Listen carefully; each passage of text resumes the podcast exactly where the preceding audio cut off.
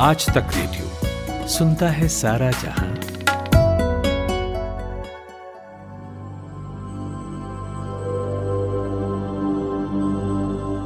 क्या आपने भी नोटिस किया है कि जगह जगह अब एक कचरा पड़ा दिखाई देता है और वो कॉमन कचरा है मास्क। जहां देखो वहां यूज एंड थ्रो वाले मास्क, जिस मटेरियल से बनते हैं वो, उनमें प्लास्टिक होता है। और फिर वो फेस शील्ड। महामारी में लॉकडाउन के वक्त जितना लोग ये सोचकर खुश हुए कि अच्छा है अब पॉल्यूशन कम हो गया है, तभी ये अलग तरह का प्रदूषण हमारे सामने आया है, प्लास्टिक प्रदूषण। ऑनलाइन बाजार में बिक्री भी बढ़ रही है, मार्केटिंग बढ़ रही है, लोग त्योहार आ रहे हैं, बहुत सारी चीज़ें खरीद रहे हैं और क्योंकि बाजारों में नहीं जा पा रहे हैं तो हर जगह पूरे विश्व में ये हाल है कि लोग ऑनलाइन ही सामान खरीद रहे हैं। तो जो ऑनलाइन शॉपिंग में सामान आता है वो प्लास्टिक के बबल रैप में लिपटा हुआ आता है। तो क्या आप जानते हैं कि ये जितनी भी चीजों का नाम मैंने लिया है वो सब रिसाइकल नहीं की जा सकती है? जी हाँ, यानी एक तरफ से रिसाइकल्ड प्लास्टिक की डिमांड घटी है, दूसरी तरफ फ्रेश प्लास्टिक की डिमांड बढ़ गई है जिसे कभी भी रिसाइकल नहीं किया जा सकता है। तो ये तो सोचने की बात है। नमस्कार, कोरोना कवरेज आप सुन रहे हैं, मेरा नाम है माधुरी। आज तक रेडियो के इस खास पॉडकास्ट में हम बात करने वाले हैं कुछ अपडेट्स पर, जैसे कि वैक्सीन की अपडेट क्या है, बात करेंगे कि आखिर कैसे पता लगाएं कि कोरोना का संक्रमण ठीक हो चुका है।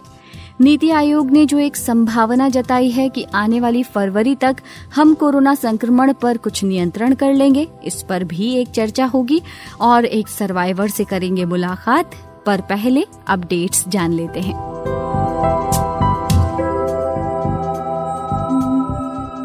पिछले 24 घंटों में देश में 579 लोगों की मौत हो गई और संक्रमण के 55,722 नए मामले सामने आए। आज से उत्तर प्रदेश, पंजाब और सिक्किम में स्कूल खुल गए हैं। वहीं स्कूल खोलने को लेकर राज्य सरकारों ने गाइडलाइन भी तैयार की है जिसका पालन किया जाना होगा। हैदराबाद की भारत बायोटेक ने वाशिंगटन यूनिवर्सिटी और सेंट लुई यूनिवर्सिटी के साथ नाक से दी जाने वाली वैक्सीन नेजल वैक्सीन कैंडिडेट के ट्रायल के लिए समझौता किया है। इसके तहत कंपनी इंट्रानेजल वैक्सीन विकसित करेगी। सीरम इंस्टीट्यूट ने भी इंट्रानेजल वैक्सीन पर काम करना शुरू कर दिया है। राजस्थान में गुर्जर नेता किरोड़ी सिंह बैंसला समेत 32 लोगों के खिलाफ बयाना पुलिस ने कोविड-19 के नियमों का उल्लंघन करने पर एफआईआर दर्ज की है। इन लोगों ने भरतपुर में आरक्षण की मांग को लेकर महापंचायत बुलाई थी। कांग्रेस नेता राहुल गांधी अपने संसदीय क्षेत्र में कोरोना वायरस महामारी की स्थिति की समीक्षा के लिए आज से केरल के वायनाड के 3 दिवसीय दौरे पर हैं। महाराष्ट्र में आज से मुंबई मेट्रो फिर से शुरू हो गई है। 200 दिन से ज्यादा से ये मेट्रो बंद थी। राजस्थान के श्रीनाथ जी मंदिर में आज से दर्शन की व्यवस्था शुरू हो गई है। चीन ने अपने इमरजेंसी कोरोना वैक्सीन को अपने 3 शहरों में इस्तेमाल करने की इजाजत दे दी है। इनके नाम है यीवू, निंगबो और शियोक्सिंग। पहले फ्रंटलाइन वर्कर्स को टीका लगाया जाएगा, इसके बाद आम लोगों के बीच में ये टीका आएगा। इजराइल में संक्रमण के मामलों में कमी आने के बाद पाबंदियों में थोड़ी राहत मिली है। अब लोग 1 किलोमीटर के दायरे में आ जा सकेंगे। रेस्टोरेंट से डिलीवरी के अलावा टेकआउट की सुविधा भी होगी। नेपाल सरकार ने कहा है कि वो कोरोना संक्रमित मरीजों के इलाज का खर्च नहीं उठाएगी। होम आइसोलेशन में संक्रमण से मरने वालों का शव दफनाने की इजाजत नहीं दी जाएगी। और सरकारी सूत्रों के अनुसार जैसे जैसे कोरोना वायरस संक्रमण के मामले कम हुए हैं, चीन की इकोनॉमी अब रफ्तार पकड़ने लगी है। जी देखिए, डॉक्टर्स ने एक सलाह दी है त्योहारों के मद्देनजर, और वो ये है कि क्योंकि महामारी अभी भारी है तो नवरात्रि में व्रत ना करें। लोग बहुत ज्यादा गंभीर वाला व्रत करते हैं, यानी कुछ भी ना खाकर। मेरी एक चाची हैं जो हर बार कुछ नया करती हैं व्रत में, यानी एक बार उन्होंने 9 दिन तक बस 1 केला खाया, मतलब 1-1 केला 9 दिन तक। एक दफे एक बर्फी के टुकड़े से किया, यानी 9 दिन तक 1-1 बर्फी का टुकड़ा। और एक बार तो हद हो गई, आपको क्या बताऊं, इलायची का दाना, यानी हर दिन 1 इलायची का दाना पूरे दिन व्रत रख के शाम को खाने के रूप में। बाप रे! तो ऐसे ही लोगों को डॉक्टर्स ने चेताया है। और एक बात और कही है कि अभी अभी अगर आप कोविड से ठीक हुए हैं तो बिल्कुल भी ऐसा ना करें। आप हाई रिस्क पर हैं यानी पहले से बीमार हैं तो भी आपको ऐसा नहीं करना है, क्योंकि डॉक्टर्स के अनुसार फास्टिंग करने से डिफेंस की ताकत शरीर की कम हो जाती है, वो बाहर से आने वाले तत्वों से लड़ नहीं पाता। वैसे तो डॉक्टर्स ने करवा चौथ का व्रत करने को भी मना किया है, मगर इस विषय में मैं कुछ नहीं कह सकती, आप खुद समझदार हैं कि नहीं। अच्छा, एक सवाल आपके दिमाग में भी आता होगा, ये तो सब बता देते हैं कि संक्रमण हो गया है, टेस्ट से पता चली जाता है, पर आप पूरी तरह से ठीक हो चुके हैं ये कौन बताएगा? आप कैसे पता लगाएं कि आप स्वस्थ हैं? इसे जानने को खुशबू ने बात की डॉक्टर वेद चतुर्वेदी से, जो गंगाराम हॉस्पिटल दिल्ली में रूमेटोलॉजिस्ट हैं। तो डॉक्टर, पहला सवाल तो यही है कि अगर किसी को कोरोना होकर ठीक भी हो जाए तो कैसे पता करें इस चीज का, कैसे सुनिश्चित करें कि हाँ वो लोग अब फाइनली ठीक हो चुके हैं? खुशबू, कोई भी इन्फेक्शन ये पहला बीमारी नहीं है। जब से रॉबर्ट कॉक्स ने इन्फेक्शन का मॉडल बनाया था कि इन्फेक्शन से बीमारियां होती हैं, तो सबसे कॉमन इन्फेक्शन हम मीजल्स को ले लें कि जब होता है और उसके बाद हम लोग कहते हैं जब आपके सिम्टम्स ठीक हो जाएं तो आप ठीक हो जाते हैं। इसी तरह कोरोना में है, यदि आपको सिम्टम्स हैं और आपको सिम्टम्स ठीक हो गए तो ये माना जाएगा कि आप ठीक हो गए। अब दूसरा क्वेश्चन आता है कि आपके पास फिर भी वायरस रहता है, तो नॉर्मली एक वायरस जो भी है कोरोना जो फैमिली का वायरस 7-8 दिन तक रहता है, तो उसको हमने माना है कि भाई ठीक है आप 15 दिन लगा लीजिए, तभी कहते हैं ना 15 दिन क्वारंटीन में रह लीजिए। तो ये माना गया कि 15 दिन के बाद आदमी नॉन इन्फेक्टिव रहता है। ये तो हो गए वो लोग जो कि आपने जो क्वेश्चन पूछा कि जिनको इन्फेक्शन हो गया और जो सिम्टोमेटिक थे। एसिम्टोमेटिक का तो पता ही नहीं है, बट हाँ ये बात जरूर है कि 99% केसेस में आपका यदि RT-PCR पहले था तो वो नेगेटिव हो जाएगा, बट इसका मतलब ये नहीं कि आप पेशेंट को एक बार आपने RT-PCR कराया और दोबारा कराने की जरूरत है। आपका एक बार पॉजिटिव आया, अब आप बिल्कुल ठीक हो गए और आपको 10-15 दिन गुजर गए, आप बिल्कुल ठीक हैं, आप घूमी घामी दोबारा कराने की जरूरत नहीं है। हाँ, एंटीबॉडीज कराई जा सकती है जो ये बताती है कि आपको पहले इन्फेक्शन हुआ था। तो सर, अगर किसी को कोरोना वायरस से संक्रमित होने का शक है, इसके शुरुआती लक्षण क्या है? और लोग जो है अपनी मर्जी से मतलब चीजें करने लग जाते हैं ठीक करने के लिए, तो क्या क्या चीजें उन्हें अपनी मर्जी से नहीं करना चाहिए? एक तो लक्षण तो सही क्योंकि साधारण वायरस में होते हैं, जो भी आपने हम सभी ने महसूस किया हुआ है शुरू बचपन से ही कि कभी जुकाम होता है, जो जुकाम में लक्षण होते हैं कि आपको खांसी भी है, आपकी नाक भी बह रही है, आपको फटीग भी है, आपको जोड़ों में भी दर्द हो रहा है। इसमें कुछ और एडिशनल पाए गए क्योंकि ये पैंडेमिक था तो लोगों ने और काम शुरू किया, तो लोगों ने कहा कि भाई इसके लॉस ऑफ टेस्ट भी हो जाता है, लॉस ऑफ स्मेल भी हो जाता है, और चूंकि ये वायरस सिर्फ थ्रोट में ही नहीं रहता तो लंग्स में चला जाता है। जब लंग्स में चला जाता है तो आपको सांस लगता है, आप चलते तो सांस भरती है, आपका ऑक्सीजन लेवल कम हो सकता है, उसको डिटेक्ट करने के लिए पल्स ऑक्सीमीटर होता है। कभी कभी आपके ये अटैक कर सकता है आपके पेट में, तो आपको डायरिया हो सकता है। यदि आपको बहुत लेटर स्टेजेस में हो, ये तो सब इनिशियल स्टेजेस के लक्षण है, पर लेटर स्टेज में क्या, जब आपका ऑक्सीजन लेवल कम हो जाता है और दूसरा आपका ब्लड में ज्यादा क्लॉटिंग बनने के लक्षण आने लगते हैं, तो जहां क्लॉट बनता है, समझिए क्लॉट ब्रेन में बन गया तो ब्रेन के लक्षण आ जाएंगे, आपको पैरालिसिस हो सकती है, आपकी कोई नर्व पैरालिसिस, आपके आंख में क्लॉट हो गया तो आपकी रोशनी कम हो सकती है, आपके पेट में क्लॉट बन गया तो आपके पेट में दर्द हो सकता है। तो इस तरह से ये लक्षण वाइड वेराइटी में है, बट कॉमन लक्षण यही है कि आपको बुखार आएगा, खांसी जुकाम के जो लक्षण होते हैं वो कॉमन 90% वो लक्षण होते हैं। दूसरा आपने क्वेश्चन पूछा क्या नहीं करना चाहिए, क्या नहीं करने का चाहिए का है कि हम लोग टिपिकल हमारा ये है कि भाई चलो अब जो चीज जो कोई बता रहा है तो हमारे यहाँ चूंकि सलाह मुफ्त दी जाती है और मेरे ख्याल से हम उसको सिर्फ एक सलाह की तरह लें, बट एक क्वालिफाइड आदमी से पूछें कि हमें क्या करना चाहिए। नहीं तो कोई बताएगा कि आप गिलोय खा लीजिए, दूसरा बोलेगा अश्वगंधा, तो कोई बोला तो आपको अदरक पी लीजिए, कोई बोलेगा गर्म पानी सुबह से लेकर शाम तक पीते रहिए। तो ये तो जिसे कहते हैं ना मिथ्स है, इसकी कोई प्रूफ नहीं है। आई एम वेरी श्योर इसमें से कोई एक अच्छी अच्छी भी हो सकती है, बट आप उसको इसी तरह लें जो कि क्यों कि इस पे काम हो रहा है। ये तुलसी अच्छी है तो अमेरिकन भी यूज करेंगे, उसमें कोई उनको तुलसी से खराबी थोड़ी है। तो मेरा मतलब है कि ये मत सोच रखिए, जहां तक एक तो यह है कि बेवजह दवा ना लें क्योंकि इसका वो नहीं है कोई। दूसरा ये है कि जो प्रिकॉशंस नॉर्मल स्टैंडर्ड प्रिकॉशंस है जो हम सब लोगों को मालूम है वो आप करके रखें, और बेसिकली बेवजह शक भी ना करें कि किस चीज से हो जाता है, उससे जो लोगों को मालूम है कि किस चीज से नहीं होता है। देखिए शॉर्ट एक्सपोजर से नहीं होता है, शॉर्ट एक्सपोजर से होता तो हम लोग तो डॉक्टर हमको रोज ही हो जाए, तो आपके पास कोई बगल से कोरोना वायरस का पेशेंट निकल जाए या आपको कुछ ऐसा हो जाए तो इसमें कोई बहुत उसमें शॉर्ट एक्सपोजर, जब तक कि लंबा एक्सपोजर ना हो, यदि आपने मास्क लगाया है दूसरे ने ही मास्क लगाया है तो आप इतना भयभीत ना हो कि आपके बगल में कोई कोरोना का पेशेंट रहता है तो आपको हो जाएगा, ऐसा नहीं है। हाँ आपको दूसरा है कि आपको पेट से नहीं हो सकता, आपको सब्जी, और पहले हम सोचा करते थे भाई जो सब्जी आ रही है जो बाहर से बाजार से सामान आया उससे भी होने की बहुत कम संभावना है, उसमें वायरस हो सकता है बट उसमें संभावना बहुत कम है। नॉर्मल पानी से भी उनको धो दिया जाए, ये नहीं कि उनको कोई बहुत बड़े पानी से धोने की जरूरत है। हाँ यदि आप उसको गर्म पानी से एक बार धो देंगे तो वायरल लोड बहुत कम होता है उनमें, बट ये नहीं कि उनको साबुन से धोने के लिए बैठ जाए।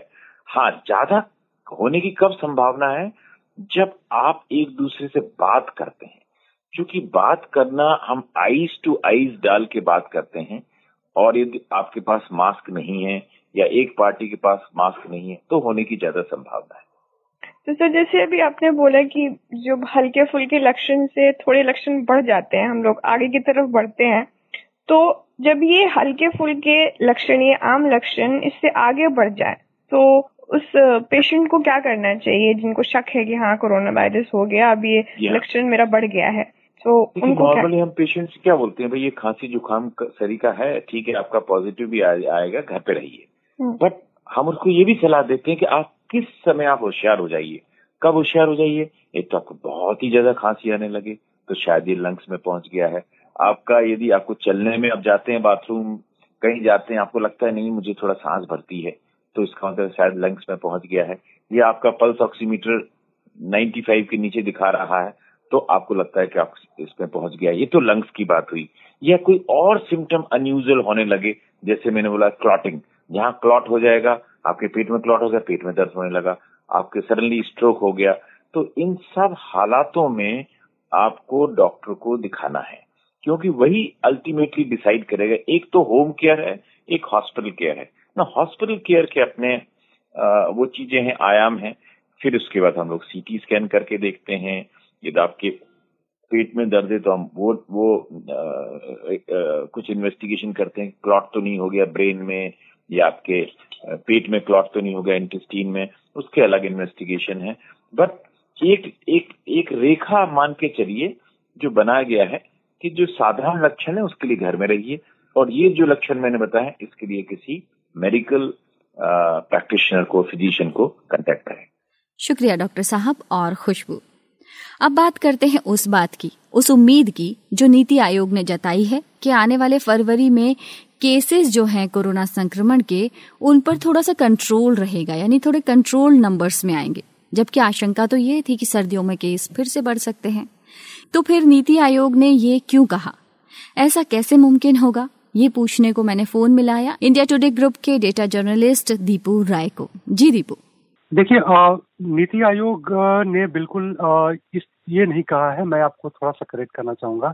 ये गवर्नमेंट की एक अपॉइंटेड कमेटी थी कोरोना वायरस पर आईआईटी हैदराबाद की, जिसके प्रोफेसर VM विद्यासागर के कोऑर्डिनेशन में ये कमेटी ने अपना एक रिपोर्ट और एक अपना ओपिनियन दिया है, जिसमें कहा है कि फरवरी के आसपास जो केसेस हैं कोरोना वायरस के वो थोड़े धीमे पड़ जाएंगे, खत्म तो नहीं हो जाएंगे लेकिन कमजोर पड़ जाएंगे, ये उसने उम्मीद जताई है। और उसके लिए उन्होंने जो कंडीशन बताया है वो बहुत बट नेचुरल एकदम से ऑब्वियस है कि आप प्रिकॉशन अगर लेते रहे लोग तो ये केसेस फरवरी में कम हो जाएंगे। अब ये सारे लोग जानते हैं, इसमें किसी तरह का कोई शक नहीं है कि प्रिकॉशन लेने से केसेस कम हो जाएंगे, लेकिन उनका सीधे कहना है कि अगर लोगों में ये जागरूकता बनी रही कि वो थोड़ा सा जो नियम बनाए गए हैं, जो इंस्ट्रिजेंट रूल्स हैं कोरोना को लेकर के मास्किंग और डिस्टेंसिंग सोशल और जो क्लीननेस का, उसको अगर फॉलो लोग करें तो आप फेब्रवरी के अंत तक केसेस धीमे पड़ जाएंगे। तो ये एक बट नेचुरल वो है। और साथ में उनका एक ये भी आकलन था कि अगर लॉकडाउन नहीं हुआ होता तो क्या होता, 10-25 लाख हो जाती और जो केसेज हैं वो काफी बढ़ जाते, करोड़ से ऊपर हो जाते। तो ये नट सेल में उनकी ये फाइंडिंग्स थी। पॉल साहब ने जो बोला है नीति आयोग के, उनका ये कहना है कि अभी जो सिचुएशन है कोरोना वायरस की सेकेंड वेव को लेकर के, वो रूल आउट नहीं किया उन्होंने। उन्होंने कहा है कि न्यू केसेस पिछले 3 हफ्ते से एक तरह से कहा जाए कि वो धीमे पड़ रहे हैं, कम हो रहे हैं। और लेकिन जो सेकेंड वेव का एक पॉसिबिलिटी है विंटर सेशन में, उसको उन्होंने रूल आउट नहीं किया है, यानी कि वो आ सकता है। और जिस तरह से हम लोगों ने देखा कि यूरोप में स्पेशली अगर लास्ट 48 आवर का देखें जो नंबर्स आए थे, उसमें करीब 30,000 केसेस रिकॉर्ड किए गए केवल फ्रांस में, और करीब 10 सिटीज उसके जो है लॉकडाउन में चले गए हैं पार्शियली। तो रात में कर्फ्यू है इस तरह के। और ब्रिटेन में भी बहुत सारे रूल्स लागू किए गए हैं, एक तरह का सेमी लॉकडाउन आप कह सकते हैं।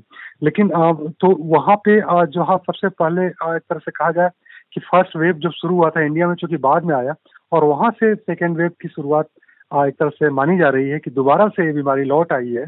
तो ये नंबर्स वाकई चिंताजनक है। और नीति आयोग के विक्के पॉल जो है, उन्होंने ये बिल्कुल नहीं कहा है कि केसेस खत्म हो जाएंगे। उन्होंने कहा कि सेकेंड वेव के भी चांसेस हैं, लेकिन पिछले 3 वीक से जो केसेस कमजोर हो रहे हैं एक्टिव केसेस, उसको देखते हुए ये लग रहा है कि थोड़ा सा कंट्री जो है वो रिलीफ की एक सांस ले सकता है।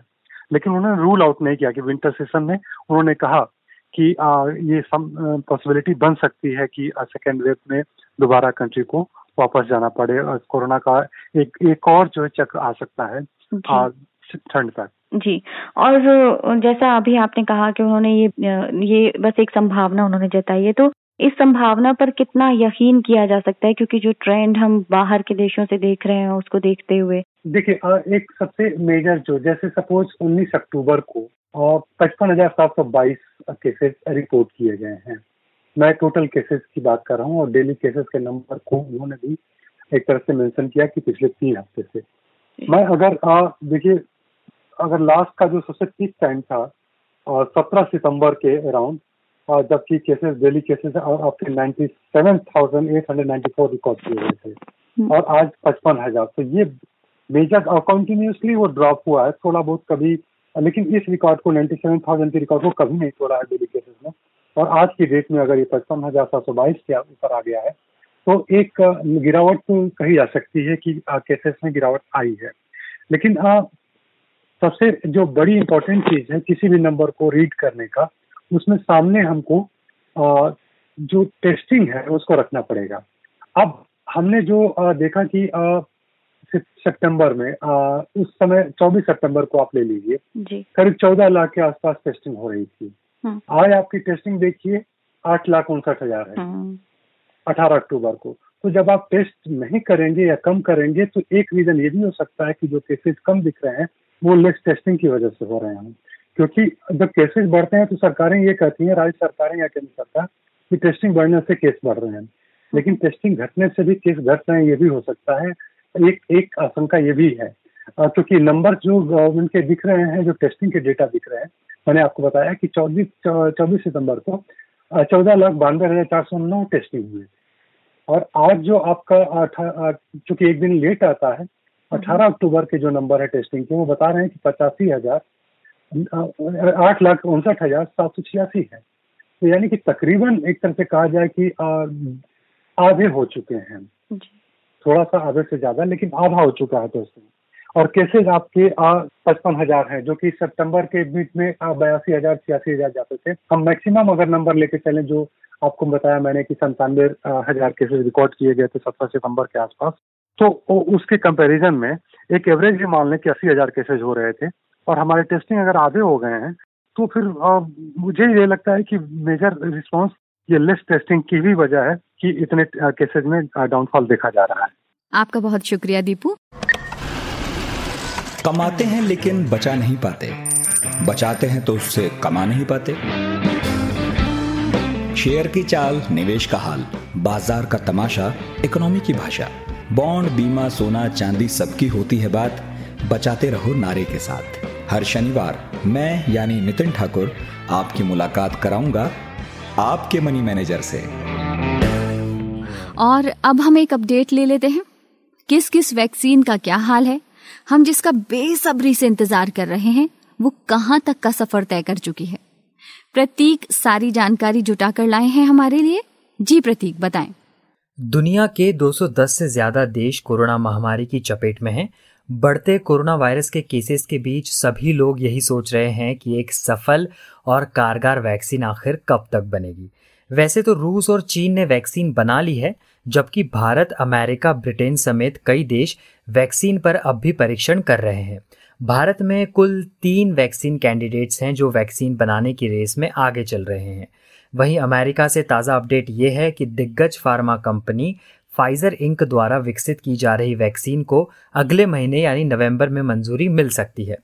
भारत में रूस की पहली वैक्सीन के आखिरी फेज का ट्रायल एक बार फिर से शुरू हो सकता है। चीन में कोरोनावैक नाम की वैक्सीन की इमरजेंसी बिक्री शुरू हो गई है और इस वैक्सीन की कीमत $60 यानी करीब 4,400 रुपये रखी गई है। भारतीय दिग्गज कंपनी सीरम इंस्टीट्यूट ने भी उम्मीद दिखाई है कि मार्च तक भारत में टीकाकरण अभियान के लिए वैक्सीन उपलब्ध हो सकती है। भारत, अमेरिका, ब्रिटेन समेत दुनिया के कई देश वैक्सीन विकसित करने में लगे हैं। लगभग 150 से अधिक कैंडिडेट्स यानी वैक्सीन उम्मीदवार हैं, जिनमें से लगभग 10 अंतिम चरण में परीक्षण कर रहे हैं। इनमें से शीर्ष दावेदार में अमेरिकी कंपनी फाइजर इंक, ऑक्सफोर्ड और एस्ट्राजेनेका की vaccine, Johnson and Johnson vaccine, चीनी सिनोवेक वैक्सीन, रूस की स्पुतनिक वी वैक्सीन, भारतीय कोवैक्सीन, जाइकोव डी शामिल है। अमेरिका की बात करें तो फाइजर इंक कंपनी ने घोषणा की है कि वह नवंबर तक वैक्सीन की मंजूरी के लिए अमेरिकी प्राधिकरण के पास आवेदन कर सकता है। फाइजर जर्मन कंपनी बायोएंटेक के साथ मिलकर वैक्सीन बना रही है। इसके परीक्षण में शामिल करीब 44,000 वॉलेंटियर्स पर वैक्सीन के प्रभाव का डेटा नवंबर से पहले उपलब्ध होने की संभावना कम है, लेकिन फाइजर के मुख्य कार्यकारी अल्बर्ट बोर्लो के मुताबिक नवंबर के तीसरे हफ्ते तक उनके पास अंतिम आंकड़े होंगे और वैक्सीन सुरक्षित साबित भी होगी। भारत में कब तक वैक्सीन आ पाएगी, ये सब जानना चाहते हैं? ऑक्सफोर्ड यूनिवर्सिटी और एस्ट्राजेनेका कंपनी द्वारा विकसित किए जा रहे कोरोना वैक्सीन का उत्पादन करने वाली company serum institute of India को उम्मीद है कि अगर सब कुछ ठीक रहा और भारतीय मेडिसिन रेगुलेटर यानी DCGI की हरी झंडी मिल जाती है तो देश में मार्च 2021 तक वैक्सीन उपलब्ध होगी। कंपनी के कार्यकारी निदेशक डॉक्टर सुरेश जाधव ने एक बातचीत में बताया कि 2 वैक्सीन उन्नत परीक्षण के चरणों से गुजर रही है, मार्च तक वैक्सीन आ सकती है। डॉक्टर जाधव का मानना है कि वैक्सीन के लिए कई कंपनियां काम कर रही है। अगले साल की शुरुआत में भारत में कोरोना का टीका उपलब्ध होगा। आपको मैं बता दूं कि देश में भारत बायोटेक कंपनी की कोवैक्सीन और जाइडस कैडिला कंपनी की जाइकोव डी वैक्सीन भी कामयाबी के करीब है। कोवैक्सीन के अंतिम चरण का ट्रायल जल्द ही होने वाला है। वहीं हैदराबाद की pharmaceutical firm doctor Reddy's lab ने 13 अक्टूबर को भारत के ड्रग कंट्रोल जनरल DCGI को फिर से आवेदन दिया था और भारत में रूसी टीके के दूसरे और तीसरे चरण के ह्यूमन ट्रायल की अनुमति मांगी थी। PTI के रिपोर्ट के मुताबिक अपने संशोधित प्रोटोकॉल में कंपनी ने कहा है कि दूसरे चरण के ट्रायल में 100 वॉलेंटियर्स शामिल होंगे, जबकि तीसरे चरण का ट्रायल 1400 वॉलेंटियर्स पर किया जाएगा। केंद्रीय स्वास्थ्य मंत्री हर्षवर्धन सिंह ने कहा कि सीरम इंस्टीट्यूट ऑफ इंडिया और भारत बायोटेक को आने वाले महीनों में इंट्रानेजल कोविड-19 वैक्सीन के अंतिम चरण के क्लिनिकल ट्रायल्स को आगे बढ़ाने की उम्मीद है। स्वास्थ्य मंत्री ने कहा कि फिलहाल देश में किसी भी नासिका संबंधी टीके का परीक्षण नहीं चल रहा है, लेकिन सीरम इंस्टीट्यूट या भारत बायोटेक द्वारा आगामी महीनों में नियामकीय मंजूरी के बाद ऐसे टीकों का क्लिनिकल परीक्षण किए जाने की संभावना है। इसके अलावा रूस ने एक और वैक्सीन को भी मंजूरी दे दी है।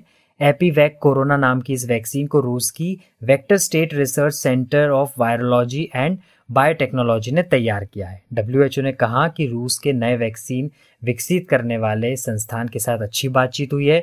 हालांकि WHO की मुख्य वैज्ञानिक सौम्या स्वामीनाथन ने जेनेवा में एक समाचार सम्मेलन में कहा कि तीसरे चरण के परीक्षणों के परिणाम देखने के बाद ही हम किसी वैक्सीन पर अंतिम स्थिति बना पाएंगे। ये थे हमारे साथी प्रतीक। और अब कोरोना की जंग जीत चुके रायबरेली के सार्थक की आप बीती सुनेंगे। उनसे बात की प्रगति ने, जो हमारी साथी हैं। अभी तो फिलहाल आई एम फीलिंग गुड। कैसा रहा आपका एक्सपीरियंस? और एक्सपीरियंस मेरा देखिए, अगर मैं हेल्थ की बात करूं तो हेल्थ में मुझे कुछ ऐसा लगा नहीं कि कुछ भी दिक्कत है, और मुझे लगता नहीं है कि इसमें हेल्थ में ज्यादा दिक्कत होती भी है, बहुत कम केसेस में होती है। जो भी होता है आपका, जो भी मन में है ना, वो हावी हो जाता है। तो हेल्थ वाइज मैं बहुत अच्छा फील कर रहा था, और मन में भी मैंने कुछ ऐसा हावी होने नहीं दिया, तो बस यही था। तो आप बस निकल गए 10 दिन। आपको कौन कौन से सिम्टम थे? मेरे को बेसिकली माइल्ड फीवर था, और थोड़ा पहले दिन फैटीग हुआ, माइल्ड फीवर हुआ, पर जो सबसे बड़ा सिम्टम लगा वो था लॉस ऑफ स्मेल। तो मेरे को स्मेल नहीं आ रही थी किसी चीज की, और जिस दिन मेरे को जैसे ही पता चला कि स्मेल आ नहीं रही है, तो मैंने खुद को आइसोलेट कर लिया, तो उसके बाद टेस्ट कराया, फिर पॉजिटिव आ गया था। सो आप हॉस्पिटलाइज हुए थे या फिर घर पर ही रुके थे? नहीं, होम आइसोलेशन मिल गया था मुझे। ओके। तो हाँ। सो होम आइसोलेशन में कैसा लगा इतने दिन? देखिए, होम आइसोलेशन तो पहले भी हो रखा था, क्योंकि इतना अवेयर कर रखा था गवर्नमेंट ने भी, और सब इतने आजकल अवेयर है कि बाहर कम से कम ही निकलना होता था, पर वो बस हो गया। तो मतलब पहले से ही होम आइसोलेशन ही चल रहा था वो, तो उसी का एक्सटेंशन हो गया थोड़ा। तो होम आइसोलेशन वाला टाइम बीता कैसे, मैं ये पूछ रही थी। देखिए, होम आइसोलेशन ऐसा कुछ नहीं था, जैसे जो भी नॉर्मल शेड्यूल चल रहा था मेरा, मैंने सब कुछ वही किया था। और बाकी जो ये एक अच्छी बात हुई कि रूटीन मेरा और अच्छा हो गया, टाइम से उठना, टाइम से सोना, और एक्सरसाइज करना, जो कि अभी तक टिल डेट अभी भी मैं वही रूटीन फॉलो कर रहा हूँ। तो उस समय वही किया मैंने, ऐसा कुछ इश्यू नहीं था। घर वाले भी, मतलब नीचे वाले कमरे में थे, तो उनसे भी बात हो ही जाती थी, फोन में ही बात हो जाती थी, उनका भी पूरा सपोर्ट था। और नॉर्मल अपना जो वर्क मेरा चल रहा था, फ्यूचर के जो प्रोजेक्ट्स थे उनके लिए ध्यान दे रहा था बस, और दवाइयाँ ले रहा था जो भी टाइमली रिकमेंड करी गई थी। दवाइयों के अलावा आपने क्या क्या चीजें कंज्यूम की, या क्या क्या चीजें और एड ऑन की जिससे आप जल्दी ठीक हो गए? मैं पर्सनल उसमें बताऊं तो देखिए, काढ़ा भी किया था, काढ़ा भी रेगुलर लेता था मैं, और एक्सरसाइज करता था, योगा करता था, और थोड़ा मतलब मैंने ये भी था कि मैंने ठंड नहीं लगने दी अपने आप को, क्योंकि थोड़ा निमोनिया होने का खतरा रहता है, तो ठंड नहीं लगने दी, थोड़ा गर्म ही रखा माहौल, पंखा नहीं चलाया, और ब्लड सर्कुलेशन करता था थोड़ा बहुत, बस और कुछ नहीं जी। तो घर पर कैसा माहौल हुआ जब पता चला? एक तरीके से हल्का संसान डरता है, तो वो वाला माहौल कैसा था जब? वो मैंने ऑलरेडी घर वालों को इतना वो बना दिया था कि कोई दिक्कत नहीं है मुझे, क्योंकि लॉस ऑफ स्मेल हो गया था, जो कि आज तक हुआ नहीं था मेरे को कभी। तो मैंने ऑलरेडी बोल दिया था कि हो गया है मेरे को, ये कंफर्म है, मैं टेस्ट कराऊंगा, पॉजिटिव आ जाएगा, तो कोई दिक्कत की बात मत लेना। थोड़ा बहुत लगा उनको, बट ठीक है। मेरा देखिए हेल्थ वाइज और कुछ ऐसा इशू था ही नहीं, तो बहुत ज्यादा दिक्कत नहीं हुई किसी को। कितने टेस्ट के बाद आप नेगेटिव आए, कितने दिनों में? मेरा जो टेस्ट हुआ था वो 10वें दिन हुआ था। Okay. तो 10वें दिन जो पहला ही टेस्ट हुआ था, फिर वो नेगेटिव आ गया था मेरा। आई थिंक काफी माइल्ड सिम्टम होंगे आपको। बहुत माइल्ड थे, हाँ। फीवर बहुत माइल्ड था, 9900 तक एक दो बार पहुंचा, और थोड़ा फटीग पहले दिन था, फटीग था, और कफ कम था। मेन था लॉस ऑफ स्मेल हो गई थी, स्मेल बिल्कुल भी नहीं आ रही थी। हाँ। तो अब ठीक होने के बाद कैसा लग रहा है? ठीक होने के बाद भी बहुत अच्छा लग रहा है, और जैसे मैंने बताया आपको कि एक शेड्यूल अब बन गया है, तो सुबह मॉर्निंग में एक्सरसाइज करता हूँ, योगा करता हूँ, तो बहुत अच्छा हो गया। तो कुल मिला के आपको क्या क्या चेंजेस दिखने को मिले इसके बाद? पूरा जो आप एज अ सर्वाइवर आपने कोरोना को मात दी, और थोड़ा सा डर लगा होगा कभी कि लोग जा भी रहे हैं, कुछ लोग ठीक हो रहे हैं, कुछ लोग नहीं हो रहे हैं, तो ये वाला डर कभी मन में आया आपके? मेरे को टेस्ट कराने से पहले था, एक रात पहले मेरे को रात में पता चला कि मेरे को लॉस ऑफ हो गया, तो उस रात मेरे को थोड़ा नींद नहीं आई, थोड़ा डर लगा। फिर मैंने कंट्रोल रखा, मैंने कहा यार बॉडी में तो कुछ हो नहीं रहा है, कोई दिक्कत नहीं है, इसको अपने ऊपर क्यों हावी होने दूं, ऐसे तो कई बीमारी हो रखी है मेरे को पहले भी, तो कोई दिक्कत नहीं थी। डर टेस्ट कराने से पहले लगा, पर टेस्ट कराते वक्त मैं जब जा रहा था तब बिल्कुल मेरा माइंड सेट था कि ठीक है मेरे को हो गया है, 10 दिन बिताऊंगा पूरा शेड्यूल पे, पूरा दवाइयाँ लूंगा और सही हो जाऊंगा। बहुत बहुत दुआएं आपको सार्थक, आपके आने वाले हेल्दी जीवन के लिए। अब चलते चलते जरूरी बात मास्क की ही है, ये तो आपको पता है, पर मालूम है क्या हुआ? अमेरिका के प्रेसिडेंट डोनाल्ड ट्रम्प तो मास्क का जब तब विरोध करते ही रहते हैं, ये तो हम सब जानते ही हैं। अब उनके सलाहकार स्कॉट एटलस ने भी कर दिया है ये विरोध, वो साइंस एडवाइजर हैं, क्या आप यकीन करेंगे? और साहब ने ट्वीट किया है मास्क वर्क, और फिर कैपिटल लेटर्स में लिखा NO यानी नो। अब यहाँ तक तो बात ठीक थी, उन्होंने अपनी बात कह दी, लेकिन ट्विटर को ये बात रास नहीं आई, आती भी तो कैसे, उसे ये जानकारी भ्रामक लगी, लिहाजा ये ट्वीट ब्लॉक कर दी गई। देखिए, ट्विटर को भी मालूम है मास्क क्यों जरूरी है। आप रीयूजेबल मास्क काम में ले सकते हैं, जैसे कपड़े के मास्क जिन्हें धोकर बार बार यूज किया जा सकता है। मैंने आपको बताया था ना शुरुआत में, पर्यावरण को खतरा है, तो क्यों ना हम कुछ ऐसा काम करें। सो मास्क का इस्तेमाल तो करना ही है, आप धोने वाले मास्क का इस्तेमाल कर सकते हैं बचाव के लिए, और हाथ तो आपको बार बार धोना ही है। Bye bye, stay safe and stay healthy.